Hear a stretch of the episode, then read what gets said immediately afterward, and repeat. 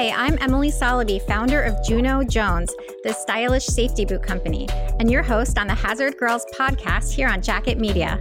I'm so honored to host this show where I get to chat with Hazard Girls about their careers. Hazard Girls is an online community for women working in traditionally male dominated fields. On our show, you'll get to hear from these amazing women about the path that led them to their current careers, challenges they've overcome, advice for other women in entering these industries, and more.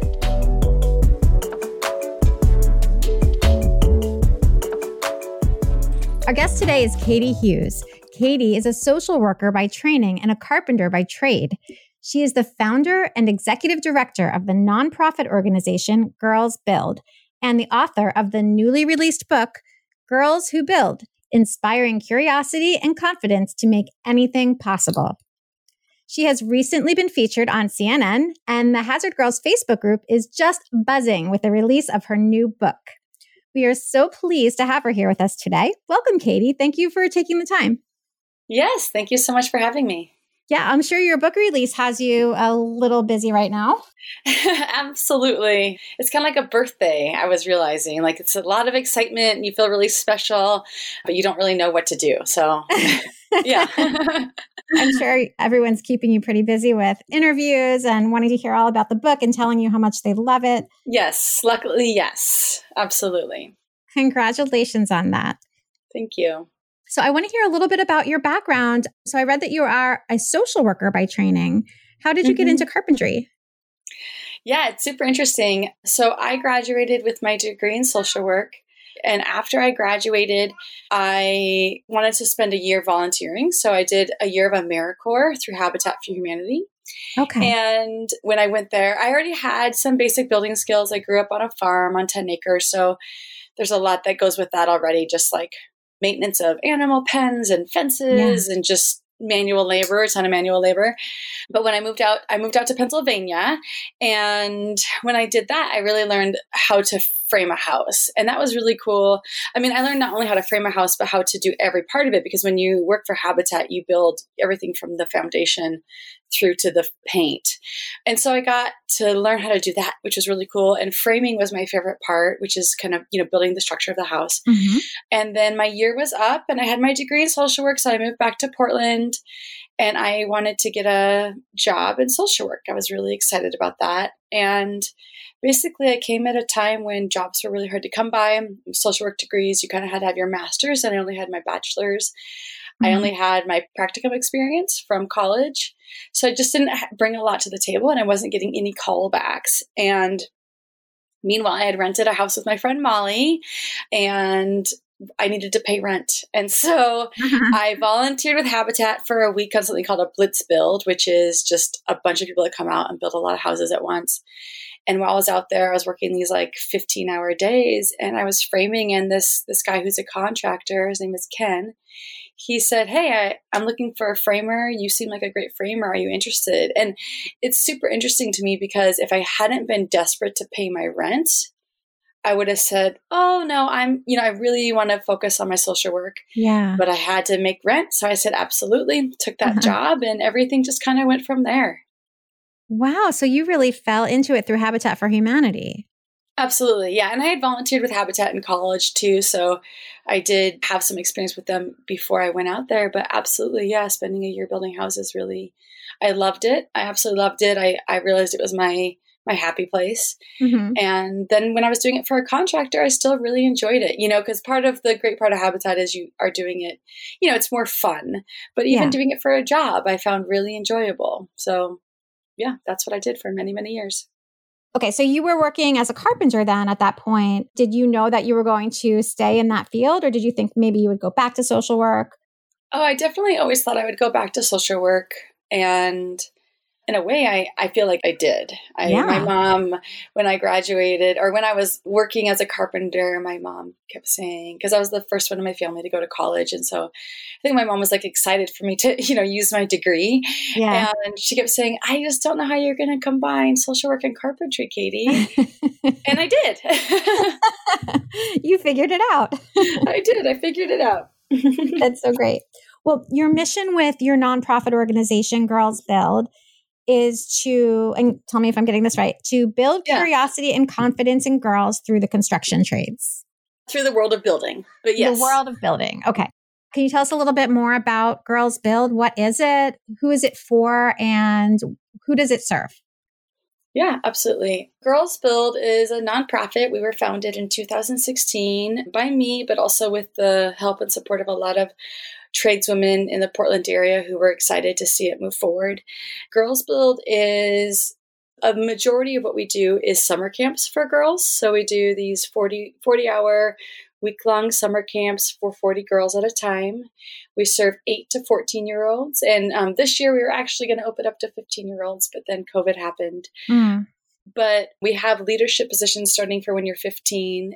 And then we actually have paid positions once they're 16 so they can actually come back and teach us their summer jobs if they want which is really exciting. Yeah. And basically over the course of a week at summer camp they do we try to do as many trades as possible. So they do carpentry they do finish and rough carpentry they do sheet metal plumbing electrical painting roofing tree trimming we do we have the firefighters come out we have the water bureau come out and they do the girls do these huge they call them big pipes so big pipe repairs where the water's like shooting 20 feet into the air and they have to use these enormous wrenches to shut it down oh they must love that Oh, they love it. We do it every year. It's the only thing we repeat every year. They just adore it.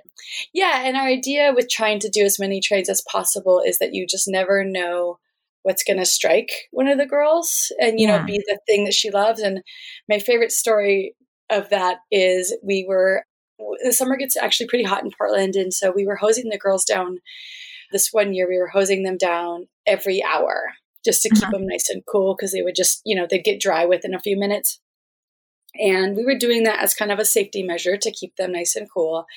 And one of the instructors comes over to me and says, Hey, one of the girls, she wants to continue roofing and skip playing in the water. Oh my gosh. And I was like, well, I never would have guessed that roofing was her gateway trade, but absolutely, if she wants to roof, she can keep roofing. And so you just never know. You know, for me, it's carpentry, but you just, you don't know. And to let them, to let girls kind of see the wide variety of things out there and how different you can be within the trades and, and just how important that is to kind of let them feel good and feel competent in something because you know they're gonna drive a nail on their first day of camp and maybe they're not good but then later on in the day they've been sheet metal and they're like wow i'm so good at this. I really like this. So that's what we try to do that. And then who we serve so we serve girls 8 to 14 years old. We work really hard to make sure that we're not just serving folks who, so we, it is a paid camp but about half of our participants are on scholarships and mm-hmm. all of our programming is open to kids who are currently or have ever been in foster care free of charge. So foster kids can, you know, they can do, we do after school classes and things like that. So they can actually participate in all of that all year long for their whole lives for mm-hmm. free. And we have a high percentage of girls who do participate from foster care because um, it is also like a really consistent thing for them. It's the same instructors. It's kind of a home base for them. So we really mm-hmm. like that. And we do extra outreach to make sure that it's just like a diverse group of girls in, in as many ways as possible. It's amazing. So is this mostly on the West Coast? Yes, it's primarily in Oregon, but we've done camps in Seattle and we were actually supposed to do a camp in Boise, Idaho this year, but we had to cancel because of COVID. So is it on the radar to be expanding into other regions? You know, it kind of is. I find it hard to say no when someone, when a funder comes and says we have yeah. full funding for a week of camp, which is like between fifty and seventy thousand dollars for one week, and they want us to come. If it's a good fit, we try to make it work, but we don't. We try also to not spread ourselves too thin. We know that, like, for it to be a quality program, we have to all be there. We have a core of instructors who kind of travel with us everywhere because we do eleven weeks of camp so far each year. So they go to all of those weeks of camp and they are just incredible role models. They know what they're doing. And the hard part of the job is not the carpentry or trades part of it, it's really the kid part of it. And so mm-hmm. to find people who can be safe with the kids and be cheerful at 6 a.m. and cheerful at 6 p.m that's a hard person to find. So once we find those wonderful, amazing um, instructors, we hang on to them. So yeah, no, those people are gold. I know what you mean. Yes, exactly, exactly. what was your impetus in starting Girls Build? So I worked for another nonprofit for seven years, and when I started at that nonprofit, I started their summer girls summer camp program. And after seven years, I left that nonprofit. And a year after I left, they actually cut their girls program entirely. And a bunch of tradeswomen kept coming to me and saying, What are we going to do? We really are concerned about the future of women in the trades. What can we do? Yeah. And it took someone kind of basically like slamming the idea over my head one day by saying, She goes, Katie, you know that when we're saying what what should we do? We're saying, what will you do? And I was like, oh, I get it oh. now. Oh. yeah, it's all coming together.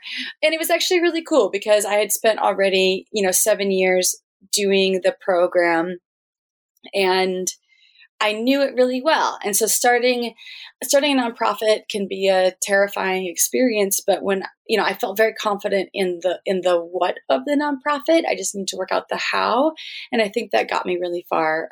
Plus I just had incredible incredible support system around me here in Portland. Basically in November of 2015, I kind of started the process and then we were officially founded in in February of 2016 and our first summer camp was that summer, 2016, and we did two weeks of camp for 80 girls. Amazing.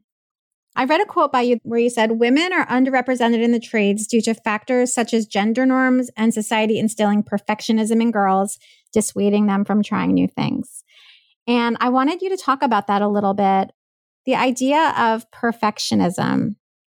How do you think that affects girls' confidence? And how can something like carpentry or the trades help improve that? I think there's a lot of pressure on girls, honestly, on people in general, but especially with girls, given kind of all the pressure that society already puts on them. But now with social media, they have this opportunity to kind of like create who they are and only show one side to their peers and to the world. Mm-hmm. And the more that they do that, the more they they're going to feel like they they can't be themselves, that they can't try new things because if you try something new, you could fail, and you're going yeah. to fail so publicly. And I think it makes girls more withdrawn and less you know less fun less creative less willing to do what their heart desires and follow their passions and so the thing i really love about the trades in general is you're going to mess up. Mm-hmm. absolutely you are going to mess up. And the more you mess up, the more you learn. Yeah. And that's just the nature of it. That is how you learn the trade. You can't read about it. You have to practice, practice, practice, and you're going to fail the whole time. And I think there's something to that failure for for girls where the first time they try something, they're very nervous to try it because they don't know how to do it. We hear that a lot. Oh, I don't know how to do that. And it's like, yeah, neither did I before I up the hammer, you know? And mm. neither did any of neither did any of your peers that are doing it right now around you. But as they fail, you see them rolling with it a lot more easily. And then you also see the other participants, the other campers, just helping problem solve together. So you're not mm-hmm. only showing girls that failure is okay, you're also showing them that they can actually come together to work on that failure together as a team and that they are that you can rely on your friends and you can rely on your peers. And they're not going to make fun of you. They're not going to say you shouldn't have tried it in the first place. They're going to say mm-hmm. that was a great idea. I want to help you finish this idea. What can we do? And it's really amazing to see that. And the other part that i love about failure especially when you're building is it can end up being what you end up building might be greater than what you had planned. And I love it when that mm. happens because they're like, oh no, I put this piece of wood here and it wasn't the right size or it wasn't the right color. And it's like, well, you could take it off or you can add one next to it that matches, or you could paint it, or you can paint the other one. You know, it's just like yeah. I guess I'm realizing that the world is malleable mm-hmm. and they they do have some ownership over it. And I think that's really powerful powerful for girls. I think that's amazing. I think we do need to celebrate failure as much as possible because it, it causes us to try new things. I mean, even as mm-hmm. adults, we are paralyzed with that fear. And there is no way to break through to the next level without it. So I, I love that you're doing that. Absolutely. Yeah. You've talked a lot about how it's not so much about getting girls necessarily to go into the trades as a career, although that's great too, but it's also a lot about building confidence. So, how is building and the trades beneficial to girls' confidence? Can it play a factor in that? You know, that time period where studies have shown that confidence just plummets in girls. Right. Yes. Yeah. Can it can it play a factor in helping girls maintain their confidence during that time period? I believe so. One of my favorite stories is a first year camper. I think she was young, maybe 10 or 9. And her mom emailed me after camp was over and she said, I need to tell you this thing that happened. We were walking and she said, Mom, stay right there. And then she just walked away from her mom. And she walked about 10 steps and turned back to her mom and said, Look, did you see my swagger? and it was just incredible yeah to how openly she she really felt that confidence boost yeah and i you know i think a lot of it comes from that failure again i think when they fail and they come bounce back from it and honestly you know when you're building you're failing all the time and you bounce back super quickly the more you do it i think that they kind of realize like oh nobody can take this from me I've built a house. Like we built a house over the course, a playhouse over the course of the week at camp. I've framed walls. I've bent metal. I've mm-hmm. climbed to the very top of a tree. I have shot a fire hose. Like mm-hmm. all these things that are, are physically really big, I think there is something really powerful and confidence boosting in doing the big heavy things. Right. And and looking around you and having everyone say like, "Oh yeah, absolutely you can do that." And once a girl builds a house, the secret's out for her. Mm-hmm. Like, mm-hmm. "Oh, I actually am tough and I am strong and I am capable." Yeah, and it I becomes part of her really identity. Far. Absolutely, yeah. absolutely. And you know, and the more they do it, you know, we have a lot of girls who come back year after year, and I truly love that because and mostly they're girls who are not going to go into the trades. And and I will say this, some of the girls have already gone into the trades, which is just an mm-hmm. amazing thing to see too. But yeah. some of them are just going to pursue whatever other dream it was that they have and do it so wonderfully and wildly and passionately. And I love seeing that too. Well, I got the book last night it's oh, amazing. great. oh, it's it's gorgeous. It's beautiful. My daughter loved it too. Oh, good. And just a couple of quotes from the book And I wanted to read. These are quotes from some of the girls in the book. Building makes me feel strong, big, powerful, and important. And then another one I build because it shows who I am and what I can be.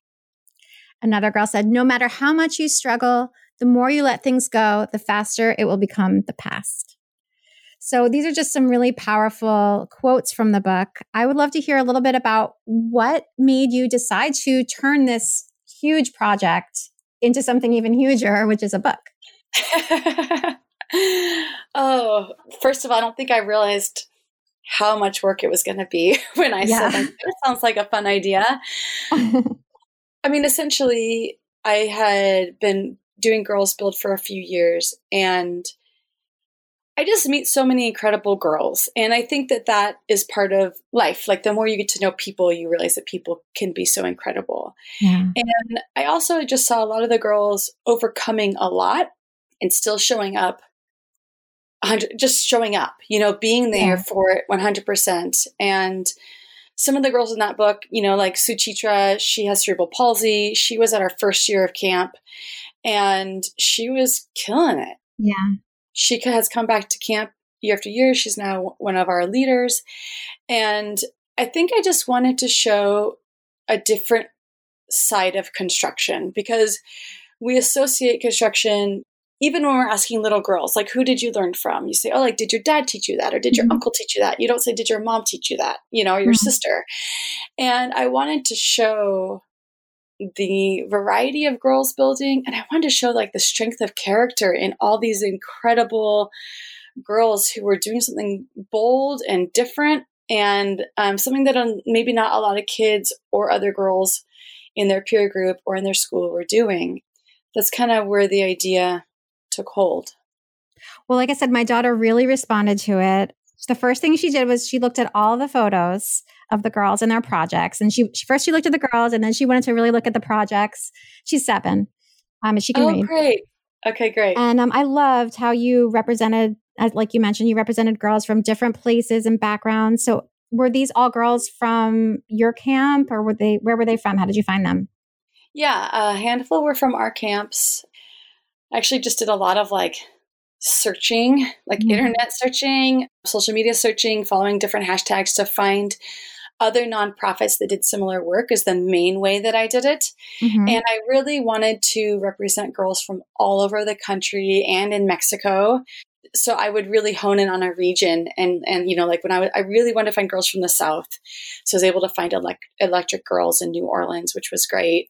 I really wanted some like middle of the country so I was able to find Colorado. I just really wanted to show that it's not where you live or who you live with or how you live. It's everyone. It's it's girls in New York City apartments. Yeah. It's girls, you know, in in very rural Colorado, it's girls in Mexico. You know, I just wanted to show that so that every girl would look through because what I see at our camps is when girls arrive at camp, we have a wide range of instructors and you never know who they're going to click with, right? It could be mm-hmm. someone who looks and acts just like them, or it could be someone who looks and acts the opposite of them. And for whatever reason, it clicks.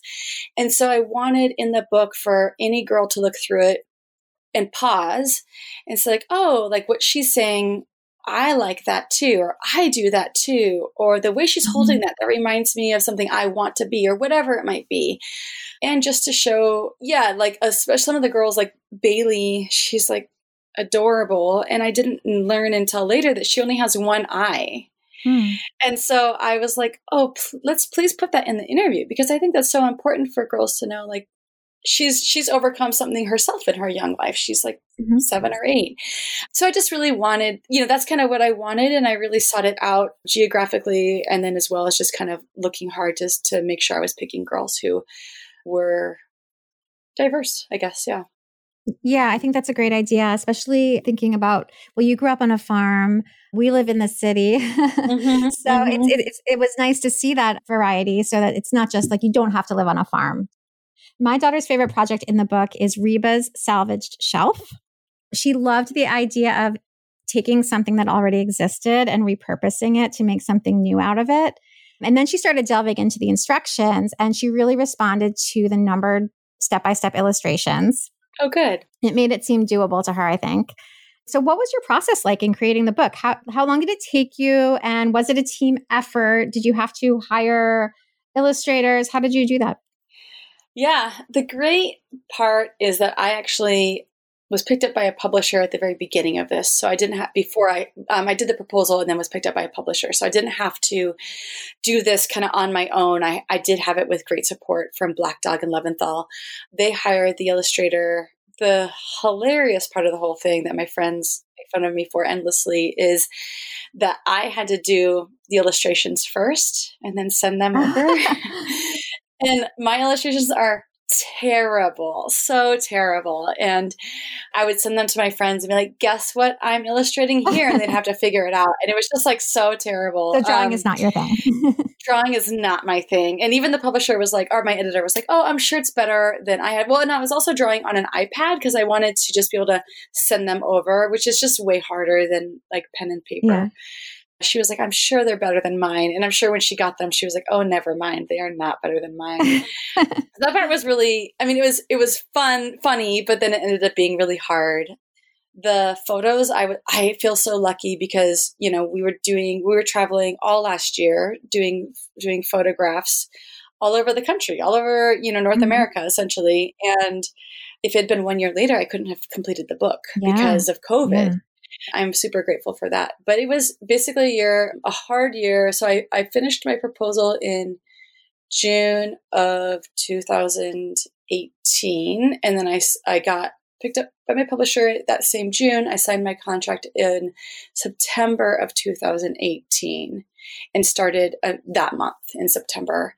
And basically, it was due August 1st of 2019. So I did one to two project, one to two locations per month from September through May, is basically how it worked. and it was just a lot of traveling and a lot of writing. And yeah, I have two young kids. So I would leave the house after putting them to bed and I would get a margarita and some nachos and I would eat at the local taqueria and just type away. And they didn't, they learned to not bother me and let me just kind of do my thing. And yeah, I mean, it was a lot of work. There was originally supposed to be 40 projects. That's what I agreed to, even though I had said, like, that's going to be too much. After I think probably 15 projects, I said this this book is going to be like a thousand pages long if we do 40 right. projects. So they dialed it back, mm-hmm. and we did 25, and then we dialed it back even from there once we got those all in. Well, so. it's very rich in material, and I just I want to really emphasize that this is a beautiful coffee table style, beautifully photographed book, and it would make an amazing gift so I encourage everyone to, uh, I'm going to post links, but I encourage everyone to check it out immediately. Where can everyone go to find the book and where can they find you? Yeah, so you can find the book anywhere books are sold, your favorite local bookstores, but I would encourage. You can always look at the Black Dog and Leventhal website to find it through them. And then you can find me. My Instagram handle is KT, like the letters K and T, mm-hmm. Hughes and then girls build underscore org and then girls who build book and then we're also on facebook just at girls build awesome. Well katie we love having you in the hazard girls group. Everyone is so excited about your projects and i think pretty much everyone is reading the book right now. So and you've probably had a very busy week with the release of girls who build. So thank you so much for taking the time today to join us.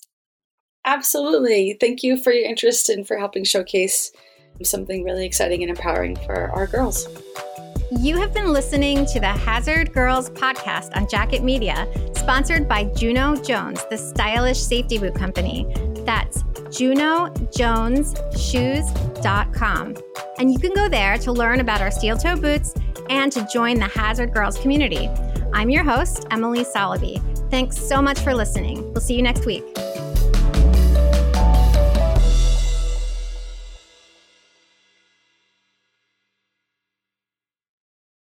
This podcast is a part of the C Suite Radio Network.